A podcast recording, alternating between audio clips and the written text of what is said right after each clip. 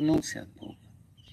Единственный способ возвратиться, восстановить свою природу, искаженную соприкосновением с материей, это повернуться обратно к Богу, развернуть свое сознание к Богу. Единственный способ для нас сделать это, это повторять Его святое имя. Харе Кришна, Харе Кришна, Кришна Кришна, Харе Харе.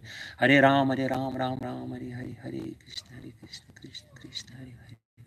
Харе Рам, Харе Рам, Рам Рам, Харе Харе. И что при этом мы должны замечать, это очень важный момент, потому что мы слишком привыкли, мы слишком запрограммированы на поиск материального счастья.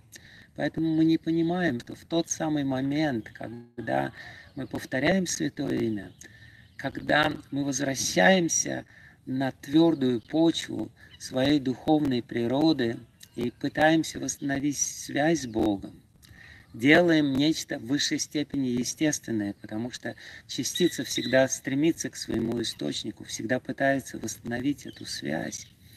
Мы не замечаем то счастье, которое к нам приходит. Просто потому, что мы слишком запрограммированы на то, чтобы путать а, возбуждение материального ума со счастьем.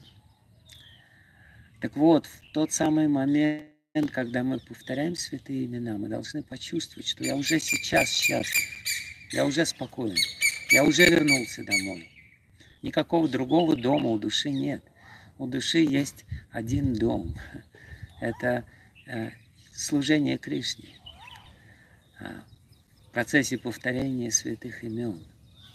И если я с той самой внимательностью, которая вызвана интересом к самому процессу, буду наблюдать, что происходит со мной в тот момент, когда я повторяю святое имя.